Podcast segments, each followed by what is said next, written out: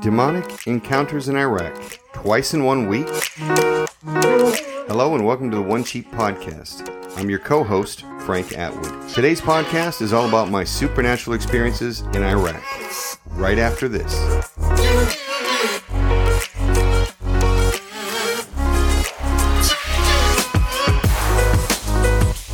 Welcome to the One Sheep Podcast. If you're new here, please consider subscribing and leave us a review on iTunes. It helps out more than you know. All right. Let me preface this podcast by saying these are my true life experiences. Every supernatural experience I have had is real. I believe God wanted me to share them with you to help some of you out.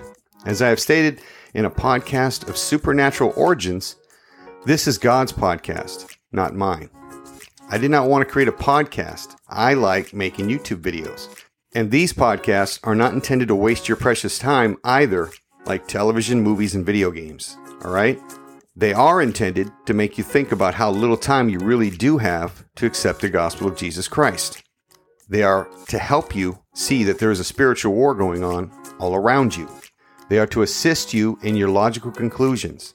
In other words, if there are fallen angels or demons, whatever term you prefer is correct, then it logically follows that if these things are real and these supernatural experiences are happening, then heaven and hell must be real too.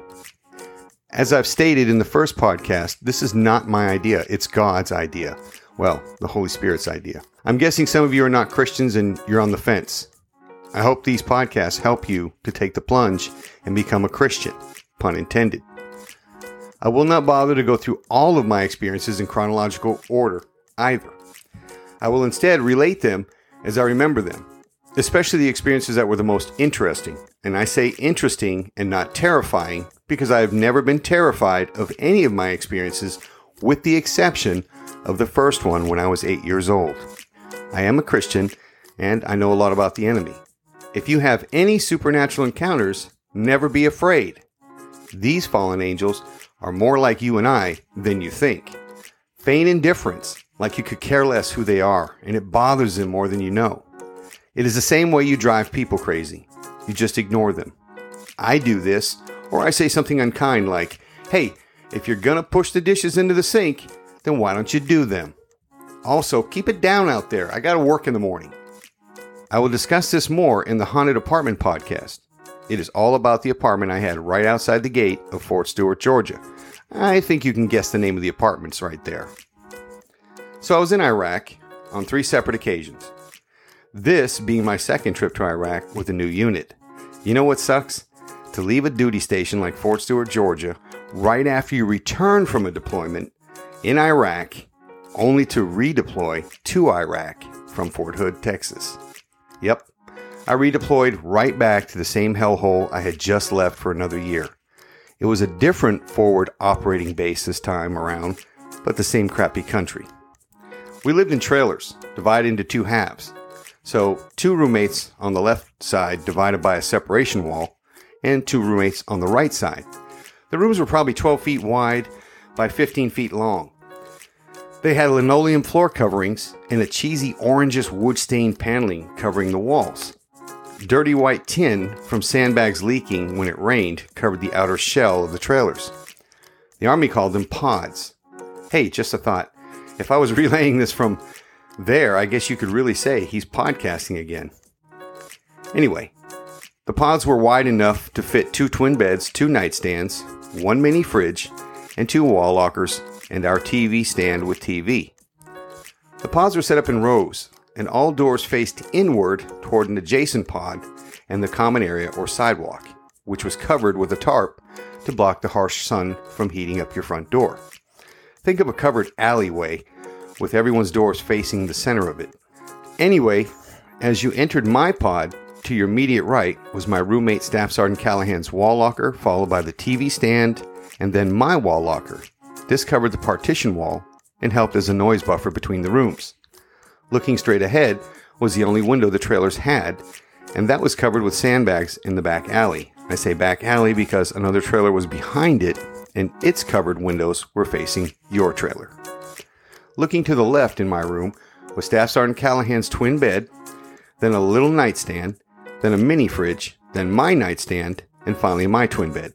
It is important to note that there is only one air conditioning unit per room, two per trailer, but one per room.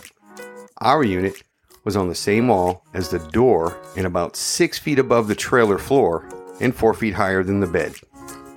Staff Sergeant Callahan had to go south for a couple of months. I don't remember the camp. I'll just say Dragon. I do not recall the area he went to. I just know that it was a, it was it was a camp of some sort. Um, I want to say it started with a K. I'm not sure. All I remember is I'm glad they didn't need my services. The place he went to was hit with rockets all the time, and people were dying down there often.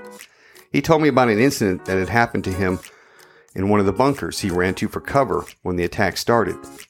They were standing in the concrete bunkers. Well, an upside down U shaped piece of concrete. It had a window in the middle of it, as if it were supposed to have been used as a guard shack or something. He said a Kellogg Brown and Root contractor who had just got to see what's going on. He happened to be standing in front of the window to get a better look. The contractor, as it turns out, was due to go home the next day. Staff Sergeant Callahan said a large rocket exploded on the ground and a piece of shrapnel came through the window, hitting the contractor dead in the chest and penetrating his body armor and killing him instantly. So while Callahan was dealing with all that stuff, I was picking up his laundry at the laundry point. He had turned in some laundry before he left and asked if I would mind collecting it for him. I said, Sure, no problem, bub. That's a cakewalk compared to what you got to deal with. Well, I finished my errands for the day and I went back to my room and watched a repeat of Everybody Loves Raymond on the Armed Forces Network television. We had four channels, all of which was programmed, and the feed was broadcast from a field site relay station. So, yes, we had some comforts of home. I began to get sleepy from being out in the 120 degree heat all day, and we kept our room at 65 degrees all the time. I mean, if the power went out while you were sleeping, you didn't want to wake up in a ball of sweat.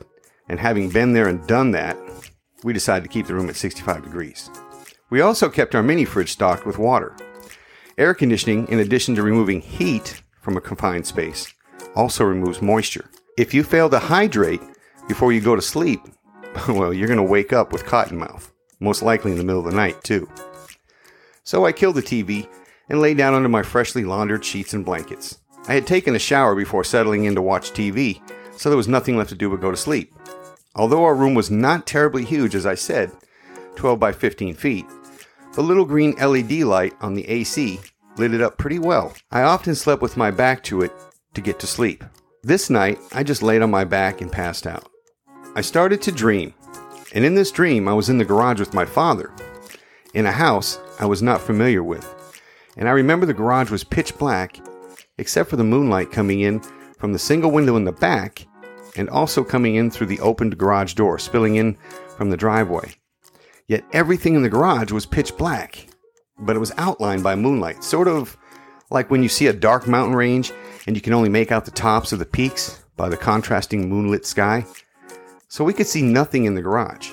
My father says, I think the light switch is in the corner over there on the other side of the garage doorway.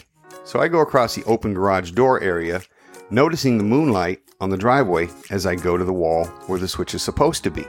I turn towards the center of the room and I flip the switch, expecting to be drenched in light, but nothing happens. I notice something strange. A ball shaped chandelier in the center of the garage started descending from the ceiling, and when it reached a height of about two feet from the floor, it began to rotate and flip over. That's when I noticed eight legs come out of the chandelier. Well, I've seen enough spiders in my time that you do not need to draw me a picture. So I bolted down the moonlit driveway. As I said, man, if I just had a spray can and a lighter. And then all of a sudden, a spray can and a lighter appeared in my hands. So I turned and immediately lit a stream of spray from the can and engulfed the spider in a ball of flame. It was at this point that I woke up from the dream. I had cotton mouth. Yep. So I propped myself up on one elbow and started to reach across the door to the mini fridge when something caught my eyes. I say something because someone would indicate that I had identified it. Or them. Sitting on Callahan's pillow, doing like a Vietnamese type squat, was what looked like the Pan Fear flute playing goat boy. He did not look like a goat though. He looked more like a man with a mohawk. He had horse teeth, like the overbite of a horse, and horse eyes. You know when you, you pat a horse and they look at you with those eyes? Yep, just like that. His mohawk, skin, pupils, and gums were blacker than any black person you have ever seen on earth. I have seen some pretty dark Africans, and they were still lighter than him. He was sitting cowering on Callahan's pillow, like he was in disbelief. I stared into his eyes and squinted angrily as I said, You son of a. And, uh, and I discontinued reaching for the mini fridge door as I lunged at him to pummel him with my fist. But before I could get across the four foot gap between the beds, he jumped up and ran down the length of Callahan's bed and then jumped onto the floor. He immediately ran past the foot of my bed and right through the wall. He did all of this, I might add, without making a sound. I mean, there was no bed squeaks as he ran down the bed, and there was no thud when he leapt onto the floor. Nothing but silence. I think he must have been the spider in my dream, because he had a terrified look on his face as if something had happened that was not supposed to happen. Like I wasn't supposed to get the spray can and the lighter. So he was shook up. So shook up, he forgot to make himself invisible. So he was even more terrified when he realized I could see him. I wish uh, this is where the experience ended. Unfortunately, no, my friend, the next night I got a visit from what I call a higher demon. Let me say this when all this was happening, I had never even heard of a guy named Howard Pittman. It wasn't until seven years later that I discovered Howard Pittman. There will be a podcast on him for sure. His life after death experience and his book on the different demons he learned about in the afterlife with the angels who escorted him around, well, I don't want to get off topic, but all of this made sense to me seven years from the time that it happened. I merely bring it up because the description of the different types of demons made the hairs on the back of my neck stand up when I read them. So the next night rolls around, and I start out in my dream, and I, am in New York City. I mean, I'm, I'm sitting on one of those uh, city sidewalk elevators. You know I'm talking about? The double doors, and it has a basement uh, service elevator beneath it. Uh, you've probably seen them in the movies. It's they, they, were shot in New York. You know, the double doors open up. There's like an elevator that comes up with a, some sort of workman and some smoke billows out of it. You know, from the steam. Uh, anyway, a guy who looks like the now dead actor Philip Seymour Hoffman. Yep, googling people. I'm not going to paint you a picture. Anyway, He's got a hold of one of my arms as I'm sitting on my buttocks, and he's smacking me on the top of my head as I fend off his blows with my other arm. I squint my eyes angrily up at him as I jump to my feet. I noticed, though, a, a, reaction as I squinted as if someone had warned him about my eyes already. He starts backing away, saying, Buddy, I was kidding. I was kidding, man. I was messing around. Come on, come on. We go way back to kindergarten. Come on, Bob. Next thing you know, I'm inside of a nice bistro that has like those half country doors. You know, the bottom has a shelf on the top of it, so you can leave the top open and the bottom, I guess, keeps animals out or something. I don't know. Anyway, he comes down the aisle towards me in sweatpants, and I mean some of the raggediest pair of sweatpants you can imagine. Like these things have been washed a thousand times, almost see through in some areas. This is the most annoying part. He has this penis and I'm not trying to be gross, but he has his penis as long and it's poking around inside of his sweatpants like a divining rod looking for water. And I'm sorry if that made you laugh because it wasn't my intention. This image of him was supposed to embarrass me, I guess, and yet be so weird. He probably thought I'd never, you know, tell anyone the story. Well, I guess he was wrong. He also is, he starts asking me, which one of these ladies is your wife? You know, he wants to be intimate with her, he says. Well, he didn't say intimate. He said the other word, but you know, I'm trying to keep it clean, so that's how I know he was middle management. Anyway, I squint at him and again, and I say, Surely, if we're as good of buddies as you claim, you should be able to pick her out easily out of all this crowd. And thankfully, my wife was not in the dream. So he gets annoyed and he looks at his watch and he says, I don't have time for this. And then he ran out the door. And then I woke up, all cotton mouthed again. So, what does it all mean? Well, I think out of all the experiences I've had in the past, the very first experience was my most profound. Let's just say I had my Job moment and I passed. And they have been watching me ever since. And, you know, the devil is not God. He can't be everywhere. And he does not know everything, so he relies on the help of the angels that fell with him to keep tabs on us. So, unless you're a POW, and then you'll never have an experience like this, because if you're not being watched, you're not a very vulnerable target. I mean, sure, he, he's his. I mean, sure, his observers catalog everyone. I mean, if you're not a threat, though, they leave you alone. No sense opening the prisoner's eyes. He or she might escape. More on keeping tabs on you in the Psychics podcast. Hey, if you've ever had a supernatural experience, I would love to hear about it. And if you're still having them, I would love to hear about them as well. You can reach out to me at the One Sheep Podcast at gmail.com. That's One Sheep Podcast, all one word, at gmail.com. And if you'd like to support us, please check out the One Sheep Podcast store on Teespring. I will leave a link in the podcast description or the transcript page if they don't allow hyperlinks. Just copy and paste it into your phone or computer's browser. How about a mask with the One Sheep Podcast logo on it so you can help get the word out? Anyway, I'll leave a link below. Thank you and God bless you.